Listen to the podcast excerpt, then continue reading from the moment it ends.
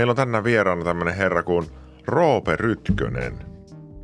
Ja hän on psykologi. On, käytät sä nimeä psykologi vai työterveyspsykologi? Jos sä tulisit mun vastaanotolle, niin mä oikeastaan aloittaisin näin, että moikka ja tuota, mä oon työterveyspsykologi Roope ja tän näköinen ja olone otus tänään. Mut itse asiassa mun titteli on kyllä aika lailla erilainen sitten Heltillä tai millä ainakin mua nimitetään siellä. Mikä sä oot Heltissä? Mua kutsutaan hyvinvoinnin ja hauskuuden psykologiksi.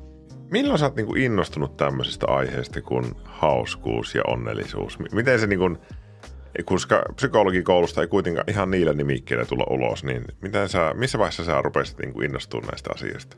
Mä jotenkin haluan ainakin muistella sen näin, en yhtään tiedä mikä on totuus, mutta muisti rakentaa, että kyllä mä oon nyt oikeastaan viimeiset viisi vuotta omistanut omasta työurastani ehkä niin kuin kolmelle aiheelle psykologiassa tai teemalle ja ensimmäinen niistä on rakkauden psykologia, että se on jotenkin ollut lähellä sydäntä. Ja toinen on sitten tämä onnellisuuden psykologia, minkä parissa ehkä tänään ollaan. Ja Joo. kolmas sitten nimensä mukaisesti kolmannen aallon psykologia, eli mitään niin sanottu hyväksymis- ja omistautumisterapiaa tai kontekstuaalista käyttäytymisterapiat, niin sanoo hyvästä ja onnellisesta elämästä ja siitä, miten ihmisiä voi auttaa. Niin noin on kyllä vienyt mukanaan viimeiset viisi vuotta. Tosi mielenkiintoisia aiheita ja semmoisia ehkä mihinkä niin kuin itsellä ei ole mitään muuta kuin ne jotenkin ne perus tai minä en ole noista niin kuin erikseen lukenut. Mä heti tajuan, että, että kun aina on meille ne omat mielenkiinnon kohteet, mitä sitten tulee enemmän jauhettua ja sahattua ja luettua, niin Joo. mulla on ollut ihan eri. Mulla on ollut tyyli joku ahdistuksen hoito tai, tai persoonallisuushäiriö tai dissosiaatio. Tämmöisiä niin kuin, jotenkin hyvin terapiaan liittyviä ihan siihen työhön. Kuulostaa mukavalta tyyppiä. Mulle, mulle tulee ihan semmoinen hölmö kysymys mieleen, että mitä on onnellisuus? Sitä kysytään niin kuin hirveästi ja onpa vaikea muuten vastata. Annat mulle ehkä maailman vaikeimman kysymyksen. Heti ensimmäisenä, joo. Kun mä en osaa siihen suoraan vastata, niin mä nappaan sulta. Mm. Sä itse asiassa annoit jo siihen yhden vastauksen ja sä sanoit, että miten lähdetään onnellisuutta purkamaan. Mm. Niin lähdetään sitten purkamaan ja miten mä haluaisin lähestyä, niin lähdetään purkamaan, eli eka murskataan myyttejä onnellisuudesta. Joo, joo, joo, toi tehdään. Murskattaisiin ensimmäisenä semmoinen myytti, että me monesti ihmiset ajatellaan, että se onnellisuus on joku luonnollinen tila meille ihmisille. Että kun me saadaan vettä ja ruokaa ja suojaa ja rakkaita ihmissuhteita, niin meistä tulee onnellisia. Mm. Ja näinhän se Disney meille opettaa ja nykyään on yksi maailman arvokkaimmista yhtiöistä. Todellisuus kuitenkin näyttää siltä ja jonka meidän jokainen on varmasti kokenut elämässä, että se elämä on niin kuin jatkuvaa tunteiden vuoristorataa ja muutosta. Joo. Et ne tunteet, mitä siellä tulee, niin ne vaan vaihtelee, eli ne on ikään kuin sää, että siellä on tuulta ja siellä on aurinkoa ja siellä on sadetta ja siellä on hellettä ja siellä on pakkasta ja eihän me nyt sanota, että tota, mm, aurinko on luonnollinen tila säälle. Ei. Vaan se on niin kuin ever changing flow. Kyllä. Ja, mm, tämä on niin kuin ensimmäinen myytti, joka haluttaisiin murkaa, murtaa, että onnellisuus olisi jotakin, mikä pysyisi ja olisi niin kuin luonnollinen tila meille ihmisille. Toi on aika iso juttu itse asiassa ja toihan niin kuin helppo jotenkin, kun sä nyt tuossa sanoit, niin olla vaan niin näin se on, mutta kyllä tosi monesti ihmiset puhuu silleen, että, että haluan olla onnellinen. Ja se on vähän semmoinen niin pysyvän tilan haku. Joo, juuri noin sä sanoit se hyvin. Niin kuin haetaan sitä pysyvää tilaa, että oltaisiin onnellisia. Haetaan sitä, oletetaan, että sen pitäisi olla auringonpaistetta. Mm. No sitten ehkä toinen myytti, pääsee murtamaan ja murskaamaan ja rikkomaan ja särkemään ja tuhoamaan kerrankin. Onnellisuuden psykologi tykkää tehdä sitä, eli särjetään se onnellisuus, tai ainakin se kuva, mikä meillä on siitä. Niin. niin me monesti ajatellaan, että onnellisuus on ilo ja positiivisia tunteita ja hyvää oloa. Eli niin. jos me katsotaan vähän niin kuin denotaatiota sanakirjasta, sitä mitä onnellisuus, miten se määritellään, niin että et, tyytyväisyyttä ja feeling good. Mm. Jos tämä on meidän ajatus onnellisuudesta, niin me ollaan kyllä aika lailla pulassa. Kaikki meille tärkeät asiat, olisi se suhde meidän rakastajattareen tai meidän kumppaniin tai meidän ihanaan piikle-koiraan, niin kaikkiin meille tärkeisiin asioihin liittyy se, että siellä on myös se kolikon toinen puoli. Eli se koira pissii lattialle tai se pitää viedä lääkäri ja se maksaa ihan pipona sitten se eläinlääkäri. Tai sitten se oma kumppani, niin se on vähän niin kuin dickhead välillä. Mm. Et niin kuin minä sanon just silloin, kun minä sanon, vaan siellä on jotain riitoja tai kismaa jossain vaiheessa. Joo. Eli kaikki meille tärkeisiin elämänprojekteihin tai opiskeluun tai merkitykselliseen uraan, niin liittyy se, että siellä on niitä negatiivisia tunteita, niin jos me määritellään onnellisuus feeling good ja positiivisin tunteen, niin Ei toimi. se oikein tiivistit se yhteen sana, ei toimi. Ja jos meidän halutaan se jotenkin määritellä, niin sitten me ehkä napattaisiin tuota kolmannen alun psykologiasta se, että se onnellisuus voisi vaikka olla merkityksellisen elämän rakentamista ja kulkemista kohti meille tärkeitä asioita. Joo. Hitsi heräsi paljon ajatuksia tuosta äskeisestä puheenvuorosta, että feeling good, koska se eh, joskus niin kuin haksahtaa tosi paljon niin omassakin elämässä semmoiseen, että, että nyt pitäisi vaan olla hyvällä tuulella. Ja, Joo. ja sehän johtaa semmoiseen aika nopeita semmoiseen vähän toxic tilaan, missä sä niin kuin oot aika kaukana onnellisuudesta ja se alkaa mennä semmoiseksi torjumiseksi enemmänkin. Ja sä ehkä tuon sanoitkin, että jos mietitään vaikka meidän upeita päivää tai parasta päivää tai niin kuin semmoista, millä me muistetaan tosi ihanana, niin jos me katsottaisiin videolta vaikka meidän kasvojen ilmeitä, niin todennäköisesti siihenkin päivään sitä ärsynystä. Me mennään loistaviin tanssibileisiin, niin kohta on hiki ja sitten hävettää, kun on kuin uitettu koira sen jälkeen, Niin, kun on niin. tanssinut ja pitäisi mennä uuden leidin kanssa tanssimaan. Tai jalkoja särkee illalla, kun on tanssittu kolme tuntia. Tai Mm. et, et, kaikkeen tulee mukaan se full range of emotions. Täällä on kuule Roope, sulle tullut hito hyviä kysymyksiä. Ennen kuin sä pääsit jatkamaan tuota myth-bustingia, niin, niin täällä Jukkiksi kysyy Twitchissä, että sananlasku sanoo, että ei ole tietä onneen, vai onni on se tie. Mitä ajatuksia Roopessa herättää? Mä oon ehkä itse tuolta onnellisuuden psykologiasta jotenkin napannut toisella tavalla se, miten puetaan, että, että menestynyt on se, joka saa mitä haluaa. Onnellinen on se, joka haluaa mitä saa. Ota nyt. Jostain syystä- Haluaa mitä joo. saa. Joo. Eli menestynyt on se, joka saa sen, mitä haluaa. Ja onnellinen on se, joka haluaa sen, mitä sitten saa.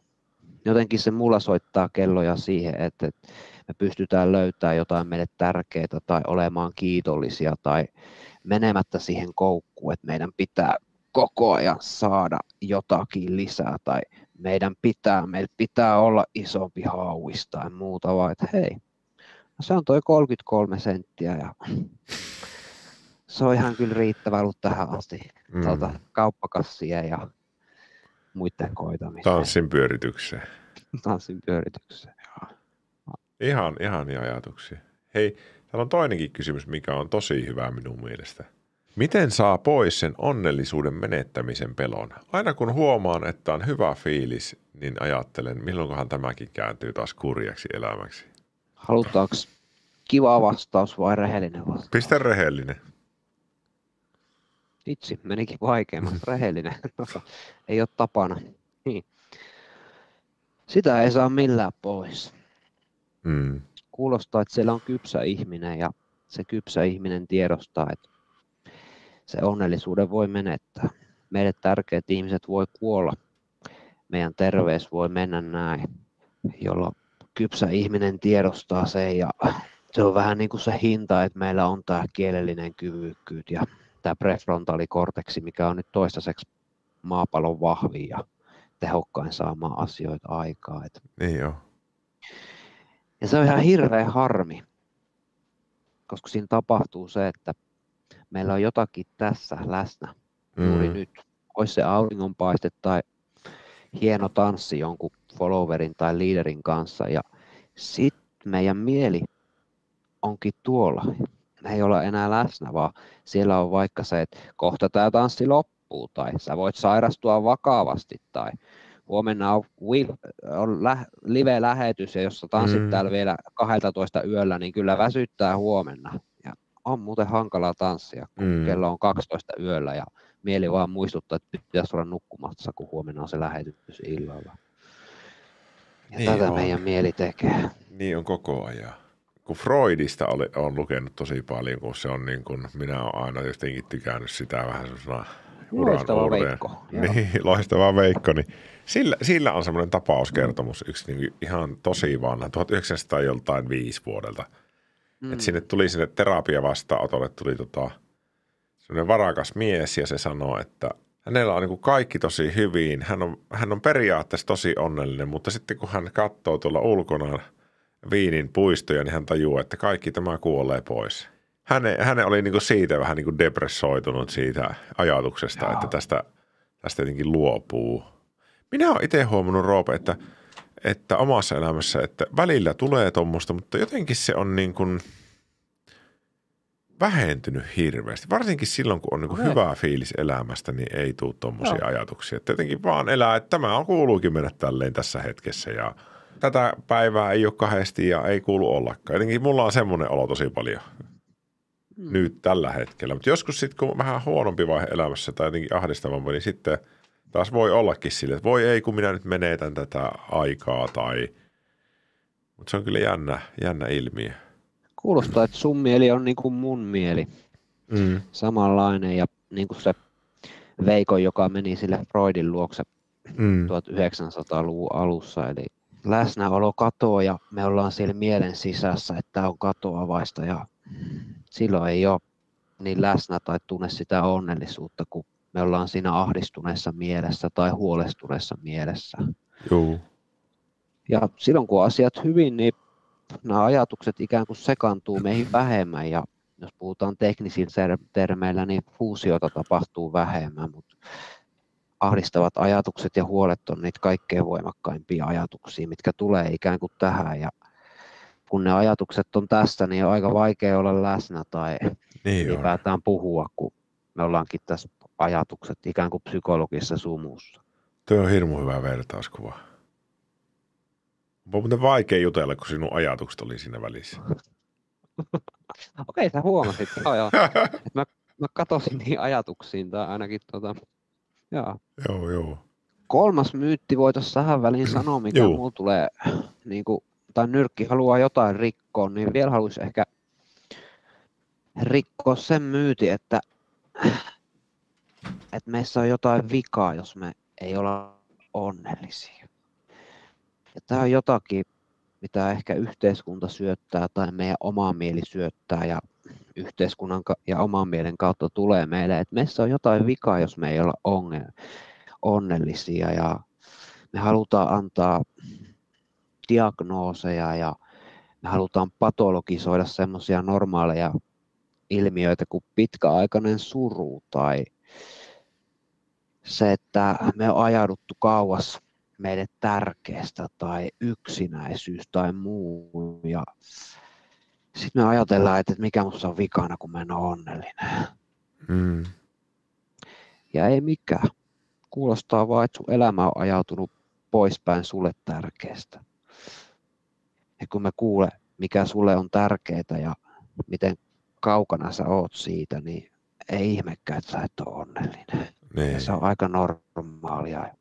Mutta tämä medikaalinen paradigma niin haluaa vähän niin kuin Juu. diagnooseja ja sitä kautta myös tietysti apua instituutioiden kautta. Niin haluaa. Mistähän se on tullut semmoinen ajatusmaailma? Hirveästi tekisi mieli ottaa tuolta jotain kapitalismia kehiin ja sitten tota, viihdeteollisuutta ja muuta. Mm. Mm. On, se, on se somessakin aika isosti semmoinen, ihmiset korostaa sosiaalisessa mediassa vaan niin kuin iloisia ja positiivisia asioita ja onnellisuutta ja tosi tosi vähän siellä on sitä edelleenkään sitä elämän negatiivista ja semmoista ei-onnellista puolta. Että kyllä ihmiset korostaa hirveästi toisille sitä hyvää.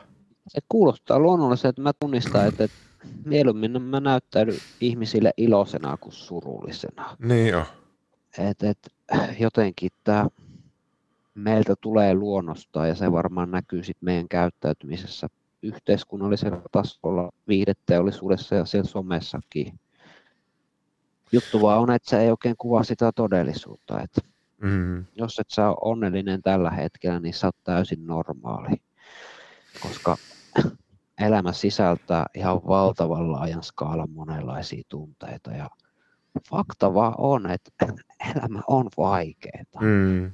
Niin Et, et, jos mä välillä koulutuksissa onnellisuuden psykologiasta niin kysy, että onko täällä joku, jonka kaipaa lisää vaikeuksia että elämäänsä. Et, et elämässä ei ole vielä riittävästi haasteita ja vaikeuksia ollut tähän asti. Niin ei sieltä kyllä nouse käsiä. Hei, täällä oli semmoinen kysymys aikaisemmin, että onkohan elämän tavoitteen onnellisuuden tavoittelu haitallista? Onko haitallista, että mun elämän tavoittelu, niin tavoite on, että koko ajan tavoittelee onnellisuutta? Mitä, minulle tulee heti siitä vähän semmoinen vipa, että ei se kauhean hyödyllistäkään ole. Niin silleen ajateltuna, Niin, että niin. minä tavoittelen nyt huomenna, että mä oon huomenna onnellinen. Jos se myytti on siellä murrettu, että onnellisuus on se, että olisi positiivisia tunteita aina ja alati, feeling good. Niin, Jos me lähdetään rakentamaan semmoista elämää, että me halutaan tuntea vain positiivisia tunteita, niin siitä kyllä on aika paljon dataa, että se ei johda niin kuin onnelliseen elämään. joo.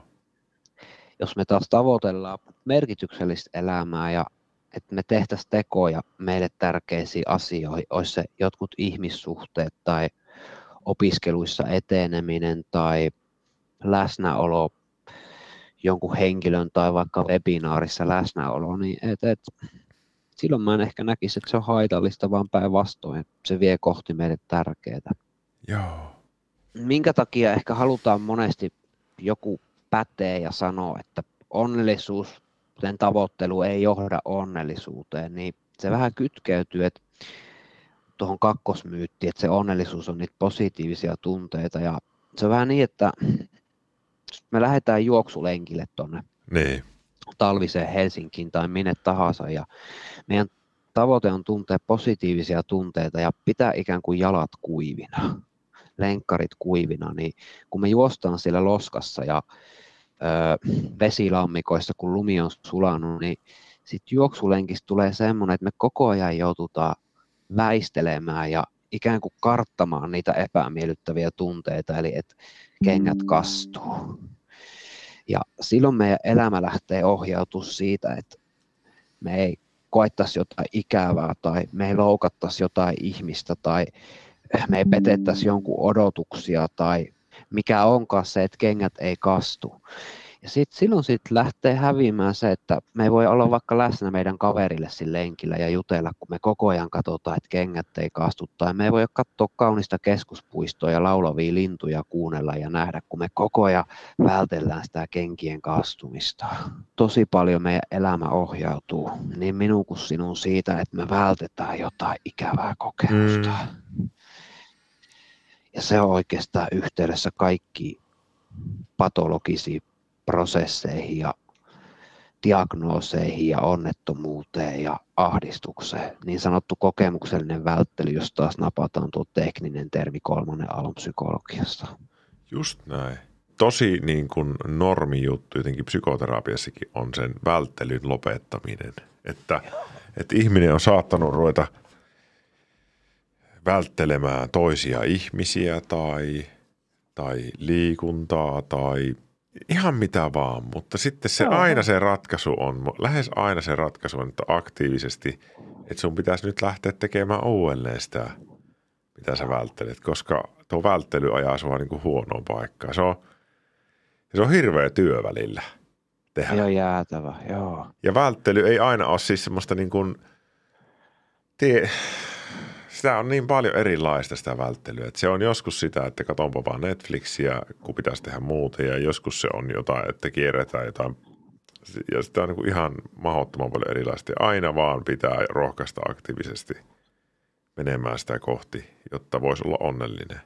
Me voidaan ajatella se, että me lähdetään metsään ja siellä on miinoja, miinakenttä. Joo. Jos me kävellään siellä ja yritetään vältellä niitä miinoja, niin taas on tosi vaikea pongata kauniita lintuja, niin kuin pähkinänakkeli tai puukiipiä, tai nauttia kaunista säästä tai seuralaisesta, tai mennä ehkä sinne, minne se kartta osoittaa, seurata karttaakin, kun me Joo. kävellään ja koko ajan päätellään niitä miinoja. Ja tämä on niin kuin hyödyllistä käyttäytymistä, jos siellä on oikea miinakenttä. Mutta useimmiten kyse on meidän mielen miinoista. Siitä, että me ei toimita niin kuin joku odottaa tai mitä ne ajattelee mun vatsamakkaroista siellä uimahallissa tai äh, entäs jos mä astun followerin jalalle siellä tanssilattialla tai mm-hmm. mitä jos mä sanon tämän terapeuttina, niin miten se asiakas reagoi, kun se ei olekaan mitä se haluaisi kuulla. Ja nämä on niitä mielenmiinoja, eli puhutaan sitten kokemuksellisesta välttelystä ja me haluttaisiin huomata, että ne oikeastaan mielenmiinoja, niin. eikä semmoisia, jotka oikeasti räjäyttää meidän jalat. Eikö se, eikö se ole aika puhutteleva vertaus? Mä alan tykätä Roopen vertauksista paljon.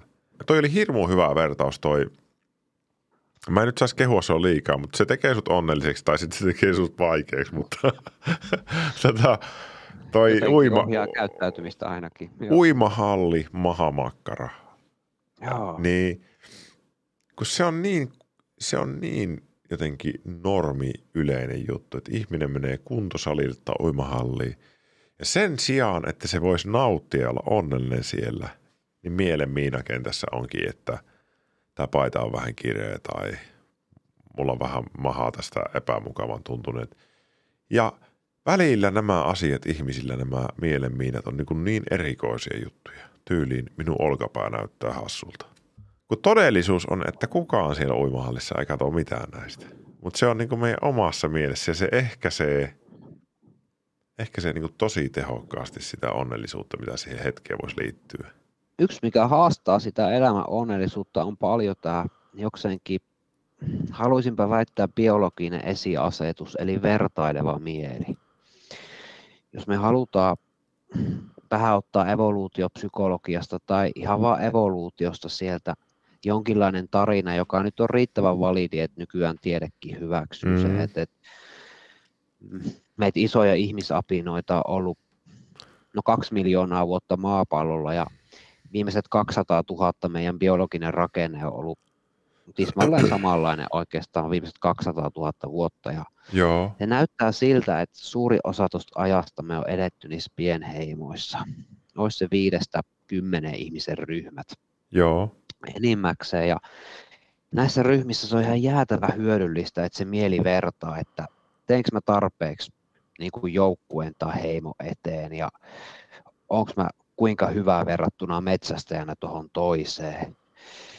Et, et siitä on ollut tosi paljon hyötyä, että meidän mieli vertaa meidän toimintaa muiden tekemiseen. Et tehdäänkö me jotakin, mikä voi saada sen aikaa, että meidät heitetään ulos ryhmästä, Joo. jolloin me palellutaan siellä savani yössä tai peto syö meidät suihin tai saada tulta vaan pidettyä yllä. Joo, joo. Niin vertaileva mieli on tosi hyödyllinen ja mutta nykyään ja ehkä silloinkin, niin sillä on taas se kova hinta onnellisuudelle. Eli meillä on ihan loputon määrä niitä salihirmuja siellä salilla, mihin meidän mieli vertaa ja me nähdään niitä sosiaalisessa mediassa. Ja mä oon aina vihannut mun työ, kaveri Kimmo, kun se on mua pidempi. Vertaileva mieli poimii tommosia ja ne vaan vaikuttaa siihen, että, että miten me nähdään itsemme ja minkälaiseksi me koetaan itsemme. Ja samoin se käy siellä salilla. Se vertaileva mieli lähtee vertaamaan, että minkälainen mun hauis tai vatsamakkarat verrattuna tuohon toiseen tyyppiin. Eli vertailu on iso onnellisuuden este. Joo, tätä näyttää niin kuin tuota hyvinvoinnin psykologia hyvin vahvasti, että se vertaileva mieli, niin este on vahvasti sanottu, mutta hankaloittaja siellä. että et se sosiaalinen vertailu, mitä meidän mieli tekee ihan jatkuvasti. Täällä on hei tämmöinen kommentti YouTubessa, Aleksandra sanoi, että Olen, olen ollut paljon onnellisempi, kun tajusin, että millään näillä ei ole mitään väliä silleen hyvällä tavalla. Silleen, että kamaan ollaan avaruudessa kelluvan kive, kivenmurikan päällä ja mun maamakkarat ei vaikuta siihen mitenkään. Aika, no. aika hauska, aika hauska. No, tosi nerokkaaskin sanottu, koska no tuossa hyvinvoinnin psykologiassa, jota paljon onnellisuuden psykologiakin on, niin puhutaan semmoisesta ilmiöstä kuin fokalismi. Eli että meidän tarkkaavaisuus tahtoo keskittyä johonkin. Joo. Ja just meidän tarkkaavaisuus keskittyy vaikka siihen vatsamakkaraan. Ja sitten meiltä jää huomiota miljoona muuta asiaa. Joo. Eli universumi on paljon isompi ja iso osa siitä universumista ei välitä siitä yhtään, mutta meidän oma tarkkaavaisuus lähtee keskittyä siihen, että minkälaiset on ne vatsamakkarat. Itse mulla on hirveän tuore niin kuin itsellä kertomus tähän. Ja sitten kun sä oot psykologi, niin mäpä käytän tämän nyt hyväkseen. Öö, mä, mä, mä olin tässä kuukausi sitten niin kuin super onnellisessa tilassa. Duunasin näitä eduskuntavaaleja ja tein Heltille ja itselleni somea ja olin, olin aloittanut tuossa syksyllä uudelleen semmoisen la, nuoruuden harrastuksen tai nuoren aikuisuuden kuin jujutsun ja kuukausi sitten niin polvi hajosi siellä paineissa ja, ja, ja mä olin sille aluksi, että no ei tässä ole mitään, mutta sitten meni joku viisi päivää, niin mä huomasin, että mä makaan sohvalla ja ihan supersynkkä olo semmoinen niin kuin se oli niin kuin tosi iso kolaus se niin kuin terveyden menettäminen ja sen porukan menettäminen, mikä siellä oli. Oli tutustunut uusiin ihmisiin. Oli semmoinen niin kuin vähän niin kuin, se on se tanssi. Joo. No sä, niin kuin jotenkin se, niin mä jotenkin vähän hätkähdyin jopa siitä, että voiko toi vaikuttaa mun onnellisuuteen niin paljon, kun mulla on kuitenkin kaikki niin hyvin. Sitten kun mä käsittelin sen, niin mulla helpotti tosi paljon se juttu ja mulle tuli semmoinen olo, että no ei tässä mitään hätää, että pari kuukautta taukoa ja mä voin käydä moikkailemaan niitä ihmisiä ja jotenkin hetkellisesti niin kuin onnellisuus aika nätisti tipahti pois siinä. Ja Joo. mä piti ihan itselleni sanoa, että hei kato, mä oon kotona, että täällä on kaikki hyvin. Mutta sitten mä tajusin, että minun elämässä niin on tosi iso merkitys on tämmöisellä esim. liikunnalla ja terveydellä. Ja ei sitä voi ottaa pois oikein. Hmm. Se olkoon osa sitä. Mä yritin vältellä just sen viisi päivää sitä ajatusta siinä, että ei tässä ole mitään. Vähän, kai joku kysyy multa, ne vainikaverit ja perheenjäsenet kysyy, että no mitä sulle kuuluu? Ei ole mitään hätää, ei ole mitään hätää. Tämä menee ohi nopeita ja sitten pam. sitten se loppuu se. Se oli aika jännä. Kuis hyvin se kokemuksellinen välttely, että ei tässä ole mitään ja ihan hyvin menee, niin toimi sitten. Ei, siis se ei toiminut yhtään. Mä olin tosi semmoinen niin kuin hätäinen ja – onneksi ei kestänyt pitempään. Et sit, itse mä jotenkin tajusin, kun mä en pystynyt liikkumaan kunnolla, että ei, ei tästä tule niinku mitään. Että nyt se on vaan koettava. Tämä, tämä asia on koettava läpi. Sä huomasit, että ilmapalloa ei voi painaa veden alle, vaan se on niinku se ilmapallon kanssa vaan lähettävä liikke. Joo, joo. Niin, mä kiinnitän siinä huomiota, että, että sä menetit jotain sulle tärkeää. Eli keinoja kuulos, mitä mä nyt kuulin sua 40 sekuntia, niin mihin mä kiinnitin huomiota, että siellä oli jotain sulle tärkeää, niin kuin yhteys niihin muihin ihmisiin siellä salilla ja niiden kohtaaminen ja myös semmoinen elinvoimaisuus, fyysinen hyvinvointi. Ja kun ne tavat, millä sä oot noita arvoja kohti mennyt, niin romutetaan sillä, kun se polvi tuhotaan, niin hitto se niin kuin sattuu ja harmittaa ja siitä tulee suru on se, kun menetetään meille jotain tärkeää. Joo. Ja me ajaudutaan kauemmas siitä meille tärkeästä. Ja toinen, mitä mä huomasin taas, että mihin sä tunnet tur- suru, mitä sä saisut tekemään, niin makaa sohvalla. Kyllä. Ja ehkä vähättelemään sitä omaa oloa ja huomata, että me mentiin tonne päin taas kauemmaksi siitä kohtaamisesta joo, muiden joo. ihmisten kanssa ja rehellisesti miltä tuntuu ja elinvoimaisuus ja liikunta. Eli makaan sohvalla ja en aidosti kohtaa ja itseeni ja omia tunteitani enkä muiden niitä viesti. Eli me lähdettiin hyvin nopeastikin, niin voidaan lähteä tonne. Ja tätä tapahtuu niin kuin meille kaikille ihan jatkuvasti. Ja Joo. sulla oli nyt tuuria ja todennäköisesti vielä enemmän niitä psykologisen joustavuuden taitoja, että, että sinne ei menty niin kuin viisi vuotta, vaan viisi päivää, kun sä pystyit sen jälkeen tekemään enemmän tuonne niihin arvoihin yhteiskohtaaminen ja elinvoimaisuus taas tekoja. Mitä sä ajattelet tuosta 45 mä... sekunnin? Tuo oli, oli hyvä analyysi. Mä kyllä tajusin nyt, että mä vieläkin vähän välttelen. Mä, mä niin kuin pari kertaa on tullut viesti, että tuu hei tänne meidän kanssa, tuu kattoon, kun me reenataan, ota, katsot vähän tekniikkajuttuja tälleen. Mä oon ollut vähän silleen, että en mä taida tulla. Ja miksi mä en ole mennyt, mä tajusin senkin. Minusta tuntuu pahalle, että minä en voi osallistua. Varmasti tuntuu. Niin kuin, niin kuin mennään vaan kattoon, että toiset tekee sitä, mitä sä itse haluaisit. Siinä olisi, se olisi hyväksi mulle, mä tiedän sen. Joskus se voi olla parempi vaihtoehto kuin siellä kotona olla niin. ahdistuneena. Mutta et, Roope, täällä on sulle hirmu hyviä no. kysymyksiä tullut. Kuule Saaranna kysyi Instagramissa, että mitä tehdä, kun välillä tuntuu, ettei ole tarpeeksi onnellinen kautta iloinen, kun elämässä tapahtuu kivoja asioita? Hankala niitä kokemuksia ja tunteita on pakottaa, että niin. jos me mietitään, että me voitaisiin valita meidän tunteet, niin mehän voitaisiin tehdä lukujärjestykset, että huomenna mä oon iloinen ja perjantaina innostunut ja laitetaan lauantaille haltioituminen. Että niin. Ihan mahtavaa.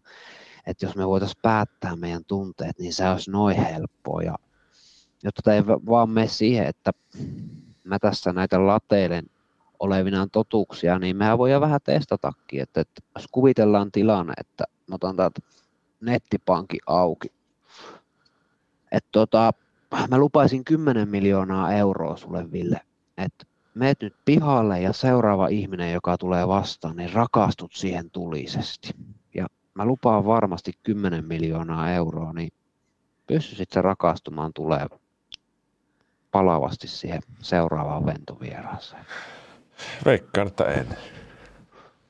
Joku saa sut veikkaa, että et pystyisi vaan päättää sitä tunnetta. En, en, kun noita ei voi hallita. Sitä ei voida päättää. Ja tota, no sit jos mä nyt satun olla hyvällä päällä ja nyt kun on tilipäiväkin, palkkapäivä, niin lupaisin 5 miljoonaa euroa, että meet sinne ulos ja seuraava ihminen, joka tulee vastaan, niin halaat sitä ja kuiskaat korvaa oikein viettelevästi, että minä rakastan sinua. Tuo onnistus. Niin sä heti nopeastikin sanoit, että se kyllä onnistus, että kyllä sä siihen käyttäytymiseen voit vaikuttaa. Kyllä. Että mitä sä teet sun käsillä ja mitä sä teet suulla ja näin edespäin. Että, niitä tunteita on vaikeat, että jos ei tunnu ilo, niin sitä me ei voida kyllä pakottaakaan siihen. Ei niin. Että hyväksytään se, että häh, nyt ei tunnu sitä iloa ja sen jälkeen, kun me on huomattu se, että on poistettu se taakka harteilta, että, että pitäisi tuntea jotakin, niin se joskus jo keventää sitä oloa ja ehkä mahdollistaa enemmän. Mä puhun taas siitä läsnäolon prosessista ja jos me halutaan vielä ehkä jotain käytännön tipsejä ottaa siihen läsnäolon prosessiin tai vaikka tuohon kysymykseen, niin me puhutaan no kolmannen alon psykologiassa ja myös tuota onnellisuuden psykologiassa semmoisesta kuin, su, mitenkään se lausuttaa, souvering, eli suomennettuna kokemuksilla nautiskelu. Eli vähän niin kuin, että me juodaan hyvää viiniä tai syödään sairaan hyvää suklaata. Joo. Nautiskelun kokemuksilla nautiskelun taito on jotakin semmoista, mikä pitää meidät enemmän siinä hetkessä ja auttaa huomaamaan hyvää ja vahvistaa myös kiitollisuutta ja mitkä ne käytännön tipsit on, että jos me halutaan nautiskella sillä kokemuksella enemmän tai ainakin tehdä tekoja siihen suuntaan, että se olisi mahdollista, niin on, että me jaetaan esim. niitä kokemuksia muille ihmisille. Me tehdään joitain asioita jonkun toisen kanssa tai kerrotaan siitä jollekin toiselle. Tai ikään kuin vangitaan esim. se kuva jollain reliikillä tai kuvalla.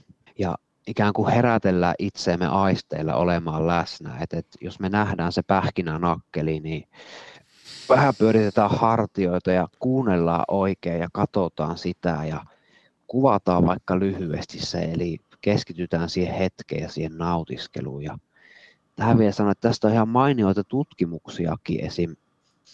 Mm, toisen ihmisen läsnäolo, niin koehenkilöitä on laitettu katsomaan maalauksia taidekalleriassa. Ja, Joo. ja tota, syömään suklaata. Ja silloin kun sitä suklaata popsittiin jonkun toisen kanssa, niin se arvioitiin sen suklaa maku niin korkeammaksi ja myös ilo siitä suklaasta korkeammaksi. Eli flavorability ja sitten vielä se joy of chocolate, niin arvioitiin korkeammaksi, kun siinä oli joku toinen ihminen, jonka kanssa jaettiin. Eli käytännön tipsi, että jos sä menet leffaan tai teatteriin tai vaikka lenkille, niin monesti se auttaa olemaan läsnä ja nauttia siitä kokemuksesta, kun siinä on toinen. En halua sanoa jäykkää sääntöä, tee se aina, mutta et monesti siitä on apua. Mm. Jotenkin onnellisuuteen, en mä jotenkin halua sanoa, että se on vaan niin, mutta kyllä siihen niin kuin minun ajatusmaailmassa liittyy se, että mä voin jakaa asioita. Se kohtaaminen ja yhteys toiseen ihmiseen, mm, yhteenkuuluvuus, niin kyllä se vaikuttaa olevan meidän niin kuin geneettisesti koodattu meihin ja et, et, näyttää, että ihmisaivot on semmoinen mekanismi, että, että jotta me voidaan voida hyvin, niin me tarvitaan sitä sosiaalista vuorovaikutusta, kohtaamista, että, että me saadaan siitä dopamiini välittäjäaineena ja me saadaan sitten oksitoiini pitkävaikutteisena hormonina mm. ja toisin sanottuna se tuntuu hyvältä ja samalla tavalla, jos me mietitään sikoja, possuja, niin. joilla on käärässä, niin näyttää, että se evoluutio ja geneettinen koodi on rakentanut sen niin, että se sika tarvii kahta lajityypillistä käyttäytymistä ja toinen on, että sen pitää saada tonkia, eli sillä kärsällään tökkiä kaikkea mahdollista, kun se on sekasyöjä ja se vaan ollut hyödyllistä, että se saa siitä niitä kiksejä. Joo. Toinen, mikä todennäköisesti liittyy sekasyöjyyteen, niin on, että sen pitää saada pureskella. Eli no mä oon maalta kotoisin ja Sikalasta, niin koko ajan ne tökki, kun sä menit kolaamaan lattia, niin aina ne oli siellä kyleessä sillä pirun kärsällä tökkimässä. Et, et, ne, ne vaan tykkäs siitä tökkiä mua kärsällä ja aina ne joka juttua kolaa ja muuta ne kalus sillä suulla. Ja Joo. Jos sika ei saa tehdä näitä asioita, niin sitten me nähdään sillä aivokuvauksissa semmoisia samoja piirteitä, mitä nähdään masentuneilla ihmisillä. Ja me ihmissijat, niin meillä taas on se, että me kaivataan sitä kohtaamista muiden elävien olentojen kanssa. Tuli hyvä. Lajityypillinen piirre. Lajityypillinen piirre meillä ihmissijoilla. Ehkä mä sanoisin vielä tuosta jostain kokemuksilla nautiskelusta, mitä mä haluaisin sanoa, että se, että me jaetaan kokemus muiden kanssa ja ehkä kerrotaan siitä, jaetaan se muille jälkikäteen. Ja siihen liittyy myös se, että me niin fyysisesti näytetään, uskalletaan näyttää, joillekin se uskalletaan näyttää, joillekin se on perusasetus, mikä tulee kasvatuksesta, niin iloa ja riemua. Niin se näyttää myös lisäävän sitä kokemuksin nautiskelua, että me fyysisesti näytetään, kun joku asia on kivaa, hypitään tai pompit tai kikatetaan tai naurataan kovaa ääneen. Mm. Et, et, ja tämä me voidaan huomata, että myös pidetään niitä ihmisistä, joilla on niinku hä, hä, hä, hä, selkeä, niin jo. selkeä nauru ja vaikuttaa, että sillä on myös yhteyttä siihen, että ne enemmän pystyy elää siinä hetkessä ja nauttia siitä, mitä on. Eli se, että uskaltaa näyttää onnellisuutta ja, ja iloa. Joo, joo, sä sanot sen tosi hyvin, jos sä noin, joo. Eli jos on niin sisällä iloinen ja onnellinen ja sitten on silleen, että ei millään päästä sitä pinnalle, niin se vähän rajoittaa sitten sitä kokemusta. No tuo onnellisuuden nautiskelu on mun mielestä niin kuin, no vaikka viime kesänä meillä on se pikkunen poika puolitoista vuotias ja sitten mä pääsin ekan kerran niin pitkään aikaan niin festareille. Täällä oli In Flames-niminen bändi esiintymässä. Toivottavasti joku tietää, mutta ruotsalainen ihan sairaan kova bändi. Ja sitten mä oon siellä keikalla illalla – mä ajattelen oikein, että ei saamari, että miten hienoa olla täällä keikalla. Niin kuin jopa no. enemmän kuin se, että mä oon siinä keikalla katon, niin minä olen silleen, että on niin hienoa olla täällä. Niin kuin mä oikein itselleni niin kuin mehustelen sitä tilaisuutta. Joo. Eikö Joo. se ole sitä? Se on just sitä, että sä mehustelet sitä ja sanot ehkä se itsellesi tai jollekulle ääneen ja niin kuin tiedostat, että onpa tässä hyvä olla ja mä onnekas. Ja mä jotenkin huomasin tai sun kasvoita semmoista kiitollisuuden tunnetta tai halusin sen niin tulkita, niin kuulostaa tosi hienolta. Tämä on semmoinen juttu ehkä mitä niin kuin kumppanin kanssa parisuhteessa voisi joskus niin kuin, musta tuntuu, että meillä meidän maassa on vieläkin vähän semmoista, että ei passaa liikaa kehua. tai näin. Joo. Mutta mä sanoisin, että se on aika kivaan tuntusta, kun toinen sanoo, että tuo muuten oli mukavaa tai jotenkin, että olipas meillä ihanaa yhdessä. Joo. Sitä niin kuin harvemmin saa liikaa. pysähdytään jakamaan sitä positiivista ja tota, mm, sillekin positiivisessa psykologiassa taitaa olla sellainen termi kuin kapitalisaatio. Oho, kuulostaa pero, pelottavalta termiltä. Siis me aluksi puhuttu, että kapi... Kapitalismi ja kapitalisaatio ja tämä teoria tai, tai perin sana tulee tuosta caps look tai jotenkin se liittyy noihin tota, isoihin kirjaan Joo. tuolla. Eli että me niinku huomataan se hieno hetki ja sanotetaan se. Niin siinä puhutaan niinku kapitalisaatio ja itse asiassa parit, jotka tekee sitä, niin nähdään tutkimuksissakin, että niillä nähdään sitä onnellisuutta enemmän. Ei varmaan ole pelkästään toi asia, mutta se on ihan semmoinen rakkauden vaahtokarkki jo yksi, että huomataan pysähtyä ja nostaa esille niitä yhteisiä iloaiheita. Eli toisin sanottuna, kun se kumppani tulee vaikka illalla kotiin ja kertoo, että tota, mm, menipäs hyvin se palaveri tai presentaatio, niin Niin, me näytetään peukkuun ja mennään katsomaan Netflixiä. niin. Sitten jos me, hei, mitä se Ville ja Roope jutteli, niin okei, se meni hyvin. No, miltä se tuntui, kun se meni hyvin? Ja sitten se kumppani kertoo, ja okei, mitä sä niinku teit siinä, että sait sen menemään noin hyvin? Joo, mitäs ne muut antoi palautetta? Joo, eli me highlightataan, kapitalisoitaan yhdessä se kokemus, se ikään kuin re-experience on se sana siellä tutkimuskirjallisuudessa, mikä siinä tapahtuu. Joo. Ja nämä on hienoja ja ne vaatii vaan se, että, että me muistetaan. Joskus se tulee autopilotilla siinä tilanteessa, kiireisessä elämässä tai kun asiat on kesken, niin se ei tuu. Ja mitä enemmän voidaan noita kokea, niin kyllä siellä vaan niitä onnellisuuden hetkiä löytyy. Juu, juu, toi on totta. Ja se on, ja se on kyllä kanssa semmoinen asia, että, että joskus ton osaa tehdä tosi hyvin ja joskus ei niin kuin millään muista. Ja sä oot ihminen niin kuin minäkin, että, että väliin onnistuu ja väliin kaikkea muuta. Välillä on, niin kuin, välillä on sosiaalinen akku niin täynnä, että ei vaan jaksa lähteä sille tielle. Joo, joo. Onko sulla Roope ikinä, kun sä oot tällä keskustelualalla, sä oot painanut työpäivän heltissä ja sulla on niin kuin ollut kuusi asiakasta ja sitten oot vielä neuvotellut sun mukavan esihenkilön kanssa ja onko se illasta, kun sä menet kotiin sille ei saa, Mari, mä en puhua enää yhtään.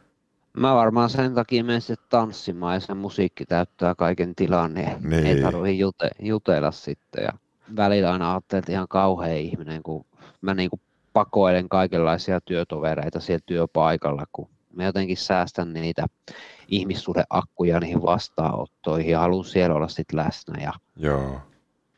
ja sitten se hinta vähän on tällä työllä, että välttämättä ei jaksa lounasta työkovereiden kanssa tai joskus se toimii ja joskus huomataan, että hitsi mä voisinkin energisoitua siitä, että mä oon noiden kollegoiden seurassa, niin se ei Mm. niin kuin oikein tai väärää, vaan haluaisi vaan hiffata sitten, että mikä lopulta on itselle hyvä ja se, mikä meitä monesti unohtuu, niin mikä liittyy tässä onnellisuuteen on, että ja myös siihen, mitä sä puhut merkityksellisyydestä, että muiden palveleminen. Että voidaan miettiä, mikä on mulle hyväksi, tapaaks mä kollegoita vai ei lounastauolla. Ja sitten mä voin myös miettiä, että miten mä voisin tehdä hyvää mun kollegoille. Eli jos mä menen sinne ja puhun vaikka vähemmän, niin voiko se olla heille kiva, että mä oon siinä mukana, että mitä mä Niin. voin antaa muille. Onhan mulle toisten auttaminen lisää ihan super paljon onnellisuutta. Niin kuin mitä mä oon nyt somessa tehnyt tosi paljon. Joo, Et jos, mä, jos mä vastaan vaikka viidelle ihmiselle yksityisviestille, kun ne kysyy multa apua, niin kyllä mulle tulee onnellisuuden kokemus. Tässä semmoinen hyvä tunnelma niin kuin elämästä. Mutta se on, siinä, on, siinä on kummatkin. Siinä on, se mer, siinä on se merkitys tosi iso. joo. Minä saan auttaa ihmisiä.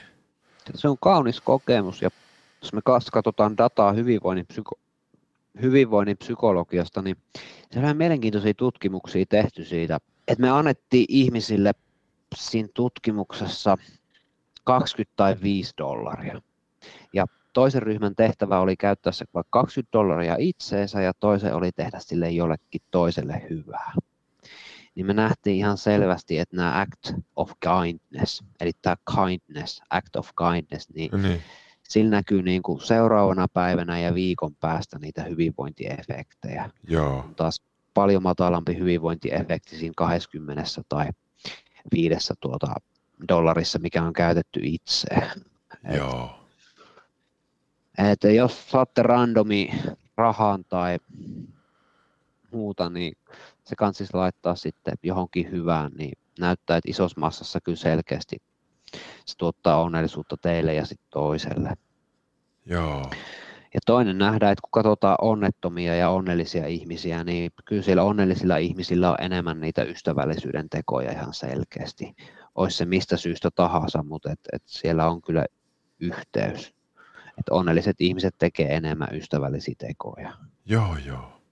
Mihin me voisi ehkä hetkessä pysähtyä on se, että, että mikä näyttää vievän sitä onnellista elämää kohti. Ja jos me määritellään se onnellinen elämä sillä, että me rakennetaan merkityksellistä elämää ja kuljetaan meille kohti tärkeää, niin jos meillä tätä lähdettäisiin tutkimaan vaikka psykologin vastaanotolla, niin kaikista basic juttu olisi, että me kirjoitettaisiin keskelle paperilla, että minulle hyvä elämä ja lähdettäisiin tekemään siitä ajatuskarttaa. Mm. Että mitkä minulle on sitä, mitä hyvä elämä, onnellinen elämä sisältää. Ja, mm, Tämä on semmoinen, mitä voidaan tässä nuorten kanssa tehdä. Ja sitten jos mennään vähän mm, tämmöiseen aikuisen, ehkä aikuisväestöterapiaan, niin ne kysymykset oikeastaan konkretiasti tiivistetään, että ketkä on sulle tärkeitä, Mm. ketkä ihmiset ja otukset ja mitkä asiat ja aktiviteetit on sulle tärkeitä. Joo. Et, et, onko se lintupongaus, tanssiminen, How I Met Your Mother-sarja, psykologin työ, mitkä asiat on niitä, mitkä kulkee, on sulle tärkeitä, eli on tuolla kohtisuunnassa ikään kuin Mm. elämässä. Ehkä tuohon mä haluaisin vähän pysähdyttää meitä pohtiikin, että mitä sinä tai jos meillä on joku kuulija siellä, niin on tehnyt tänään, mikä jälkikäteen arvioituna on ollut se ajan arvosta. Mä toivon nyt, että sä Ville mietit ja mä mietin ja jokainen, jos meillä on kuulijoita, miettisi, että mikä on joku teko, mikä jälkikäteen arvioituna on ollut käytetty ajan arvosta. Ja pysäytään sitä pohtia ja kirjoittaa chattiin ja sitten mä heitän vielä siihen lisää haasteen. En tiedä, onko se jos haaste, mutta se kakkososa olisi, että mitä sellaista mä en tehnyt tänään, mihin olen vieläkin tyytyväinen. Eli mitä mä jätin tekemättä ja on siihen tyytyväinen. Mitä semmoista en tehnyt tänään, mihin on vieläkin tyytyväinen. Jukkiksi kirjoitti, tämä striimi on ollut käytetyn ajan arvoista. On ollut tyytyväinen, etten lukenut uutisia. Joo, Sitten Famu sanoi Instagramissa, luin runoja lapsille töissä. joo. Oli käytetyn ajan arvoista. Ja kokemus antaa palautetta, että ehkä mä teen tästä tulkintoja, mutta sulle tärkeitä ihmisiä ja joitain arvoja olisi se yhteys, läsnäolo, rakkaus, estetiikka, mitä onkaan siellä pysty toteuttaa siinä, että luit niitä runoja niille sun läheisille. Sitten on tosi, tämä on tosi koskettavaa kyllä. Nukkumaan ja on meitä pitkään seurannut kanssa. Olen levännyt tänään koko päivän. Rankat kaksi kuukautta poikani saattohoitoa takana ja joskus täytyy olla itselleen armollinen ja olla tekemättä mitään. Hirveästi tsemppiä sinne. Joo, Onneksi lepäsit ja tsemppiä teidän tilanteeseen. Kuulostaa, että siellä se itsestä huolehtimisen arvo, että sitä on pystytty toteuttamaan kaiken sen vaikeuden keskellä. Just näin. Sitten täällä on, öö, pysähdyin pienen lapsen äärelle. Olin kylpylässä keskenäni maanantaina kolme tuntia, toi on hyvä. Olin oman, oman mummun auttaminen. Juttelin Joo. ystävän kanssa ja hän sai purkaa sydäntään vaikeassa tilanteessa. Vein parturille itse tehdyt villasukat, ulkoilin koirin kanssa ja nautin siitä.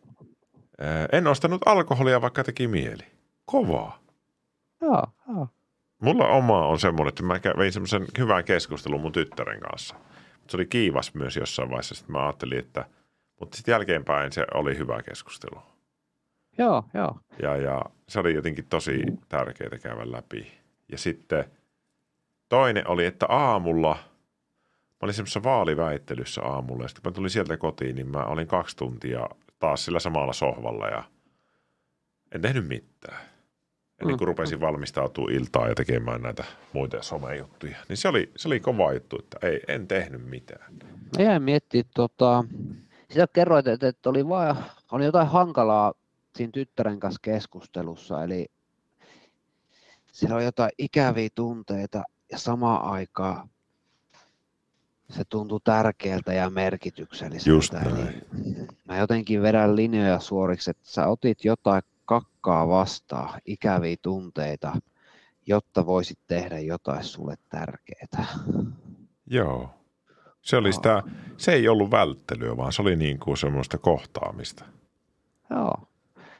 Ja tässä me ollaan siinä, että, että monesti se meille merkityksellinen, tärkeä, niin olisi se, että meidän pitää puhua jostain asiasta vakavasti esihenkilön tai oman kumppanin tai lapsen kanssa tai olla jämäköitä aikuisia, asettaa rajoja tai kestää kipua salilla, jos halutaan kasvattaa lihaksia tai kohdata se, että hitsi mä hikoon paljon tanssilattialla ja mitähän toi followeri ajattelee siitä. Et, et me joudutaan kohtaamaan joitain ikäviä tunteita ja kokemuksia, kun me kuljetaan kohti meille tärkeää. Joo.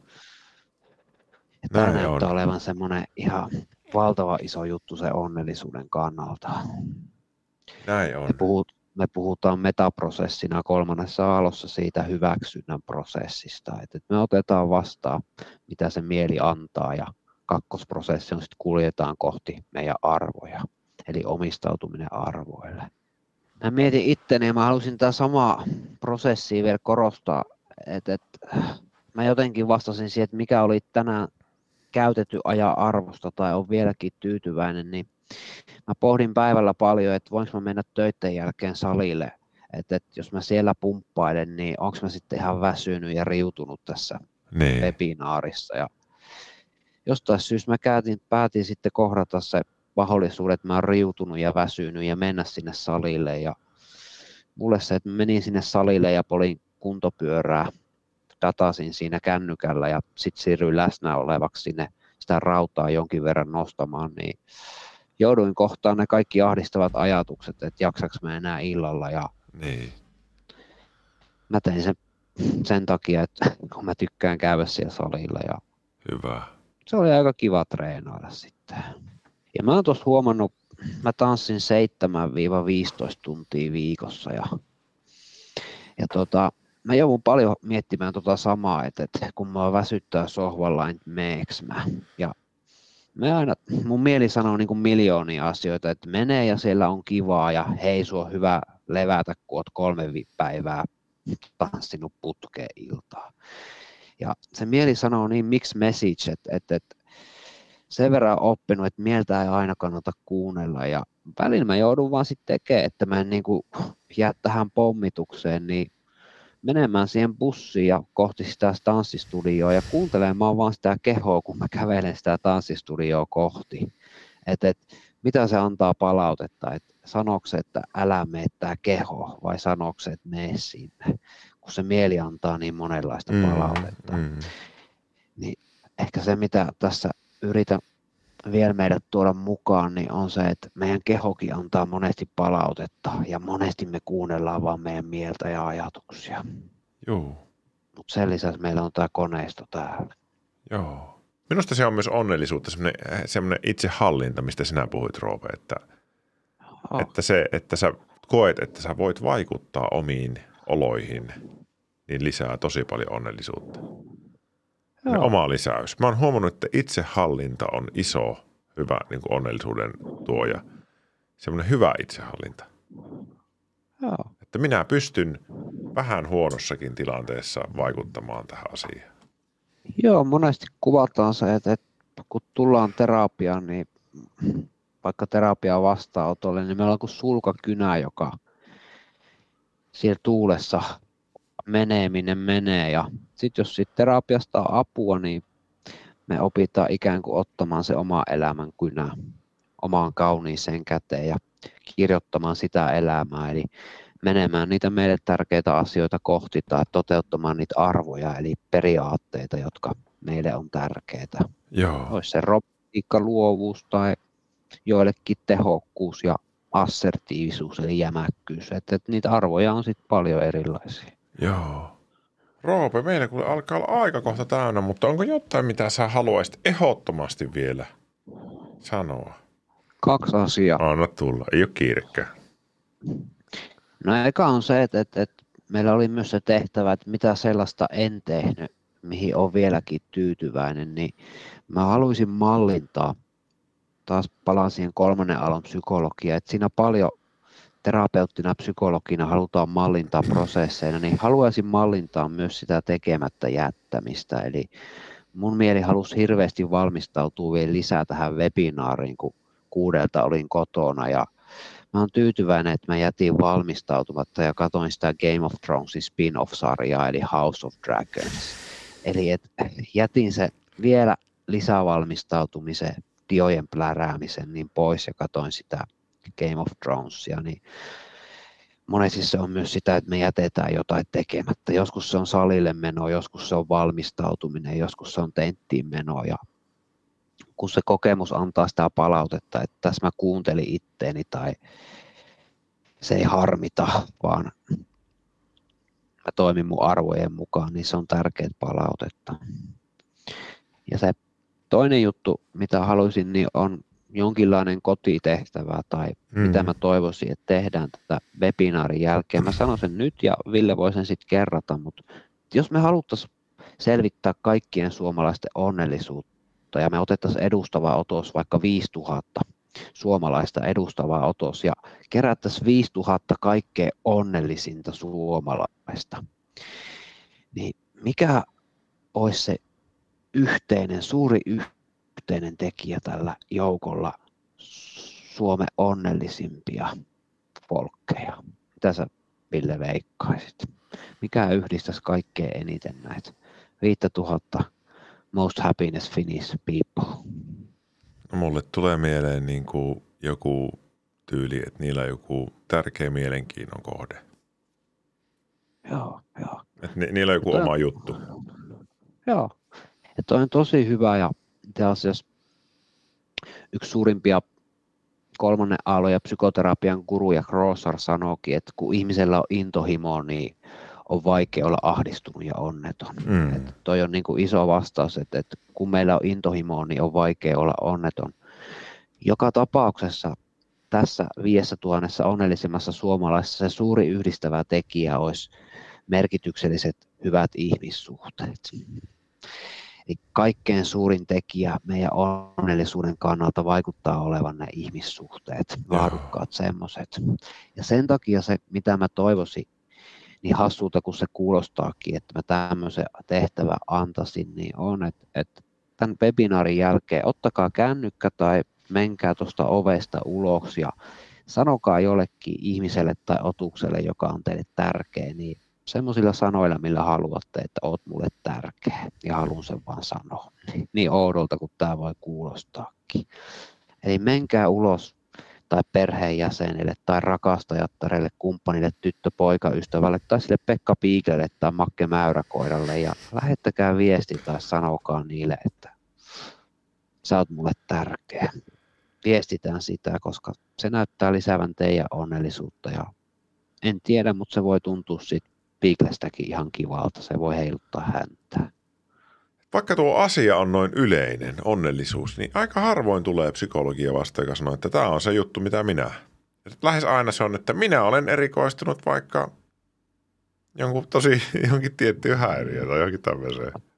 Mutta sitten tulee Joo. Roope, joka on erikoistunut rakkauteen ja onnellisuuteen. Onko Roope terapeutti ja mistä Roope saa kuulla lisää? Onko sulla joku salainen podcasti, mitä sä teet tai joku tämmöinen? Ei ole kyllä. Mua pystyy vaan näkee harvat ja epäonniset tai onnekkaat sitten vastaanotoilla. Pitäisi olla heltti työterveysyrityksen asiakas firmassa ja sitten yrittää saada Roope itselleen, jos ei ole varattu jollekin tietylle. Joo. Ja joskus, jotkut hupsut tai hauskat tyypit on valmiit maksaa ison rahan sitten Heltille ja ottaa mut kouluttaa ja puhua näistä aiheista. Mutta Sä pidät koulutuksia? Joo, ne on niin kuin maailman parhaita, että, että silloin kun pääsee puhumaan hyvinvoinnin psykologiasta ja rakkauden psykologiasta, että, että kyllä niitä on takana joku 15-20 onnellisuuden psykologiasta ja olisiko 13 rakkauden psykologiasta. Ei ne saa. on kivoja aiheita. Eli Robert voi tilata firmaan puhumaan onnellisuudesta. Ja tuo oli kiva. Ja, ja sitten joku täällä sanoi, että Roope pitäisi rakkauden podcasti saada sitten. Joskus tuossa niin tulee, olisi kiva aihe? No se on varmasti ihan mahtava aihe ja sitten meillä jokaisella niin on siitä rakkaudesta tai sen kaipusta kokemusta, niin se on myös jotakin, mikä pääsee tuonne rusetinkin alle yleensä ihmisillä. Mistä Roope sinut saa tilattua yritykseen, kysyy ihminen täällä. Onko se Heltin sivuilta joku yhteydenotto sitten?